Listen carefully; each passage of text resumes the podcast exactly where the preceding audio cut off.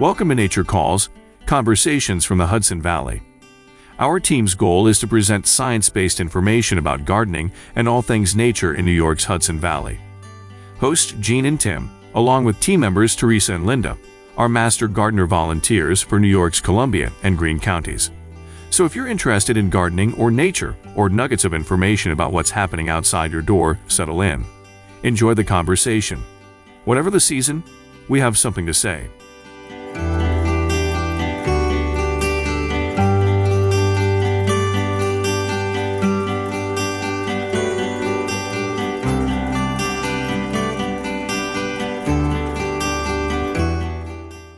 Hi, I'm Tim Kennelty. And I'm Jean Thomas. And welcome to another episode of Nature Calls, Conversations from the Hudson Valley.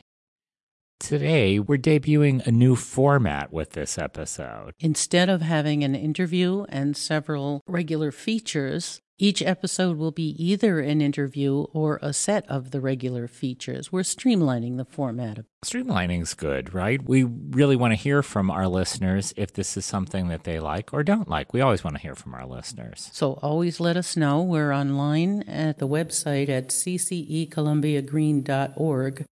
What day is it, Jean? It's Dragonfly Day. It is Dragonfly Day. How exciting. I love dragonflies. We're talking to Larry Federman, Audubon guru, by the way, about dragonflies and about the Ramshorn-Livingston Nature Preserve. How cool. I'm sorry I missed this one. I wasn't here for this, but I can't wait to hear Larry talk about dragonflies. I think we should listen in.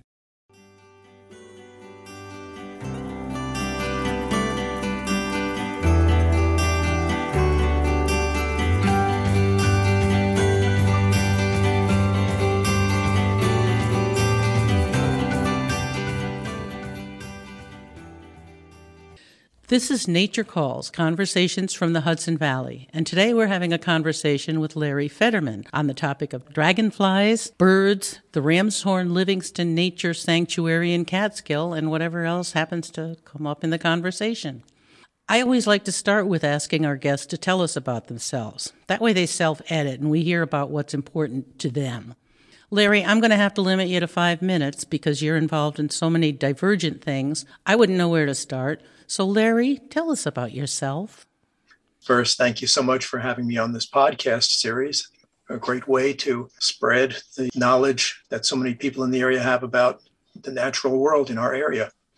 So, I got involved birding. I was a young lad growing up in Queens, New York, and my earliest recollection is going to the former World's Fair site in Flushing, Queens, which was near to my home with my dad, and looking at the birds that were flying over Flushing Lake and wondering what gives them so much freedom and why do they enjoy what they're doing. And it just led to a, at this point, long life of enjoying birds and nature and outdoors. About 30 years ago, when my daughter was at that time, about 3 years old, I was taking her over for swimming lessons at Hudson High School. And as we're crossing Rip Van Winkle Bridge, she looked out and she said, "Daddy, what's that big bird?" And I looked out and it was an adult bald eagle. So up to that point, my local involvement with birds, since I had left New York City in 1973, I wasn't very involved, but I realized I have a captive audience since I was Mr. Mom for my daughter's young years. So I got involved in our local Audubon chapter, Northern Catskills Audubon Society. And that turned into a approximately 30-year adventure with Audubon New York, the state program of National Audubon. I ended up with the chapter, becoming their president, their newsletter editor, their field trip leader, in other words, chief cook and bottle washer. And I turned my hobby of birding into a job working for National Audubon Society. And for 15 years, I was the education coordinator for 3 sanctuaries here in the Hudson Valley, one in Greene County, the Ramshorn-Livingston Sanctuary, and 2 across the river, one in Columbia County, Rhinestrom Hill Sanctuary, and one in Dutchess County, Buttercup Farm Sanctuary. For these sanctuaries, I created and led education programs for all ages, from young children and family groups all the way through college-age students. And once I left Audubon, New York, I've continued to be a field guide and an outdoor naturalist, outdoor educator, and I run my own walks and talks. In fact, this morning was the second in my 6-week series of bird walks at the Ramshorn-Livingston Sanctuary. Since that sanctuary, A, is physically close to me, and it's just near and dear to my heart. So that's the one of the divergent things that I'm involved with. My main career, I'm a professional musician. I'm a guitarist. I like to say I shared the stage with many, many country acts in my 40-some-odd year, over 40-year career. I still play in a local country band and the Shameless Commerce division of Larry Federman. I'm in the country band Thunder Ridge. You can see us performing at lots of outdoor venues in the Hudson Valley. One of our favorite gigs is Music in the Park in Catskill, their Thursday night series. And I also play in a duo with one of my bandmates. It's a duo called Gray Matter. So now that things are hopefully getting a little bit quieter and less restrictive due to COVID, you'll see both Thunder Ridge and Gray Matter out and about and playing some more. You're definitely a jack of all trades here. So, Larry, I'm going to pick out one topic for today. A mention of dragonflies sparks some interest. So let's talk about dragonflies. You're known as an expert on birds, and I know you're involved with that Ramshorn-Livingston Nature Sanctuary in Catskill. Is it a combination of your interest in flying things and wet places that got you interested in dragonflies? So I love that question, a combination of flying things and wet places. When I started with Audubon, we were basically teaching about birds and habitats. Right around early 2005, New York State decided that we needed to do a survey on dragonflies and damselflies. It's an underrepresented group of critters in our ecosystem. And there were many scientists involved through the conservation department and through a funding source, Biodiversity Research Institute. But the way that this survey was going to really work was to get an army of volunteers to do surveying. And it piqued my interest because when we study birds, the best time to watch birds is first thing in the morning at first light up until around 10:30, 11 o'clock in the morning. So I guess for job security, I said, well, I'll learn about dragonflies since they depend on warmth and sunlight to fly.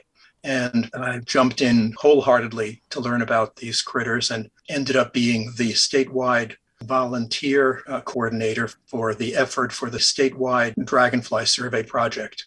We started off in the first year in 2005 with approximately 300 volunteers now, and I went across the state to teach about how to identify them, how to study them, and as importantly, how to catch them. As I said, we started off with about 350 volunteers the first year.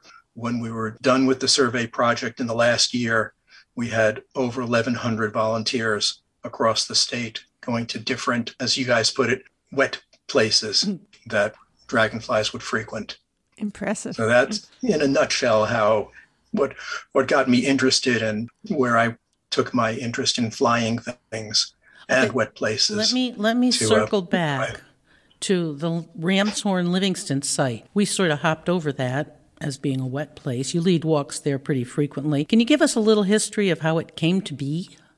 Sure. The Ramshorn-Livingston Sanctuary is a beautifully compact sanctuary that started off in 1973 when Henry Livingston, the famous Henry Livingston from the steamboat, the Fulton's Folly days back in the ancient history of this country. So Henry Livingston donated the first 162 acres to the National Audubon Society. And this included the Ramshorn Creek, but the only access to the sanctuary was via the creek off of the Hudson River. Through subsequent acquisitions by Scenic Hudson and Audubon, the acreage of the sanctuary has increased to its current size of over 600 acres. And we are proud to say that We're protecting the sanctuary, which is the part of the largest tidal swamp in the Hudson River Valley. So what's available for the public to do there on their own? I know there's trails, but is there access to water travel, like with perhaps kayaks or canoes? Yes. On their own, we'll start with the trails. It's an 0.8 mile walk down an old farm road that's very easily accessed, that takes you down to the Ramshorn Creek. It's a little bit interesting to try to take a canoe or kayak down, because you can't drive down to the boat launch at the creek. But we have seen people with wheels mounted to their kayaks or canoes. But the easiest way to access by water is to travel about a little less than 0.5 mile south from Dutchman's Landing or Catskill Point along the shore of the Hudson, which is a nice shallow traverse. People sometimes panic when they think that they have to paddle out on the Hudson River, but it's very shallow along the shoreline. Larry? And then, yeah. I'm afraid of water. Is there a sign? Is there a sign? If you're taking your little kayak and you're going down the river looking for the spot to go over into the reserve, is there a sign? There's one wonderful marker that will let you know you're at the Ramshorn Creek. That's all I need. First thing that you'll notice on the opposite side of the river is a white former boathouse. And that was the boathouse of Henry Livingston. And it's directly across the Hudson River from the mouth of the Ramshorn Creek. But the Ramshorn Creek is the first body of water other than the Hudson that you will encounter traveling south on the river. No famous last words, you can't miss it. You truly can't miss it. You don't know me, Larry. All right, so there's a lot going on there. Let's bounce back. I'm going circular today. Where do the dragonflies come in? As we might know or might not know, dragonflies get their start in the water. They lay their eggs in every different type of water, from streams to ponds to lakes to the Hudson River. There are even some dragonflies that are found in saltwater habitats. So with the Ramshorn-Livingston Sanctuary, we've got the habitats of a marsh. We've got the swamp habitat, so that's perfect breeding ground for dragonflies. So they don't do caterpillars and stuff. What is their life cycle? What are the phases? Interestingly, dragonflies and damselflies have what's called incomplete metamorphosis. So you just gave away the one difference between dragons and butterflies. Butterflies have a 4-stage life cycle that includes the caterpillar.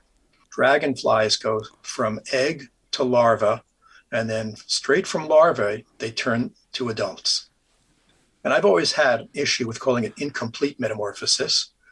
One would think if it's incomplete, then it never reaches adult stage. They do reach adult stage. So I've challenged the odonatologists, the dragonfly scientists, to come up with a better phrase than incomplete metamorphosis. Where the sanctuary comes in addition to being the breeding ground where the eggs are laid, when the eggs hatch and the larvae have been wandering around, usually at the bottom of a water body, as an apex predator, they're top of the food chain as larvae as well as adults. But when the larvae are ready to make their transformation, they need to climb out of the water onto some sort of vegetation, be it a cattail, be it some kind of a marsh grass. And at that point, they will do their transformation. Their back splits open and their body pulls out. It's really what science fiction movies are made of. So with the marsh habitat and the swamp, it's the perfect way for these to transform from their initial egg to becoming an adult.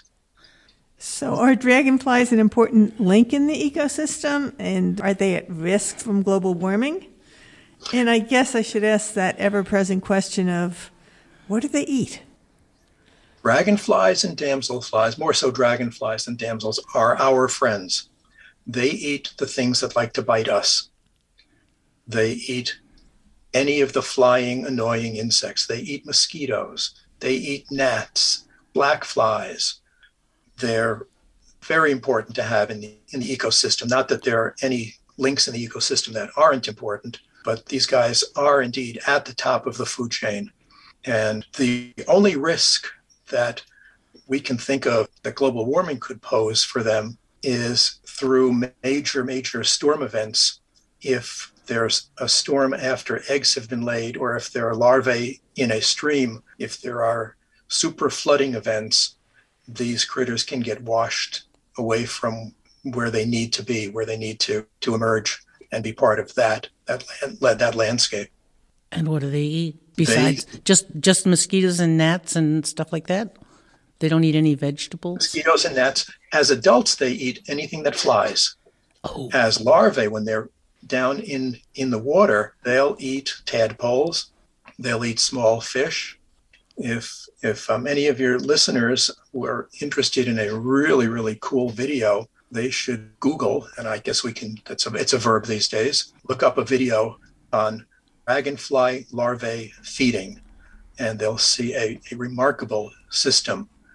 We've all seen videos of iguanas or other lizards with their super, super fast tongue reaching out to grab their prey. Dragonfly larvae have a similar mechanism. In just a hair trigger, split second, they reach out underwater, well, in the water, and grab their prey.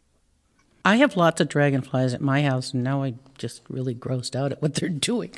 But it's probably because I'm surrounded by lots of water sources. They come in all kinds of colors and sizes. Sometimes I watch whole swarms of them in the evening dancing in the light of the setting sun. Those aren't all technically dragonflies, are they? Are some damselflies?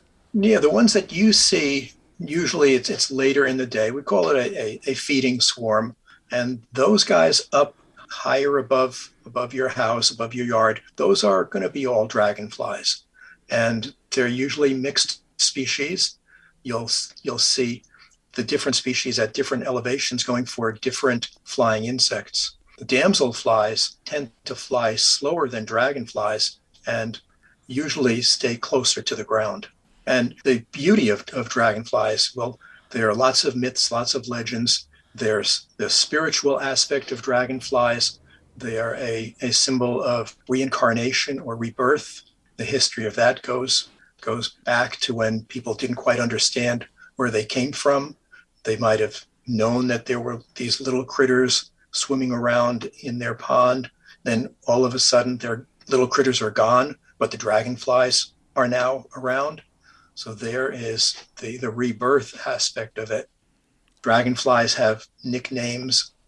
As I said before, with damselflies, I grew up calling them darning needles, because one of the old wives' tales, if we can say old wives' tales in this politically correct era, people thought that when you slept, dragonflies would sew your lips together. If only. Which of course they don't do. And I can't stress enough how beneficial these are to have around. They do not bite people, as incredibly scary to some people. Their long skinny abdomen, the long skinny body part might appear. They do not have a stinger at the end of it. The end of the abdomen is used in mating. So one should not be afraid thinking that if a dragonfly lands on me, it's going to sting me or bite me. In doing our surveys, I would show people what the dragonfly mouth looks like, because when you survey them, you have to catch them, and you catch them with a typical insect butterfly net, and they're very resilient. One can swing a net very quickly, and you have to swing quickly to catch them, because they can fly at speeds up to 30 miles an hour. So once we have them in hand, and we can show them several different features about them. And I've shown how they can, if you hold a dragonfly on the top of your hand, if it's curious, it will try to take a nibble off your skin. And for most of us, their nibble will not break the skin. Well, now we're thoroughly in love with these little guys, not only because they've inspired artists with their beauty, Thanks, Larry, for sharing with us. I must warn you, though, we'll be asking you to come back to have more conversations with us about nature in our Hudson Valley. Thank you, Larry. It's my pleasure. Thank you so much for having me, and I would love to come back and talk about some more of the wonderful world of nature in the valley.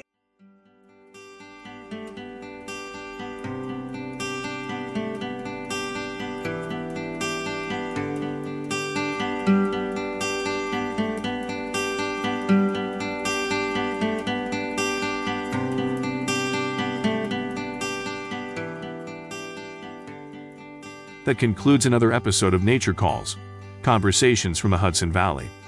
We would like to thank Sandra Linnell and Devin Connolly from Cornell Cooperative Extension of Columbia and Greene Counties for production support. And a special thank you to our listeners for joining us on this episode of Nature Calls, Conversations from the Hudson Valley. You can find links to any of the topics mentioned in this episode at our website at ccecolumbiagreen.org. Comments and suggestions for future topics may be directed to us at columbiagreenmgb@cornell.edu or on the CCE Master Gardener Volunteers of Columbia and Greene Counties Facebook page. For more information about Cornell Cooperative Extension of Columbia and Greene Counties, visit our website at ccecolumbiagreen.org or visit us in Hudson or in Acra. Cornell Cooperative Extension provides equal programming and employment opportunities.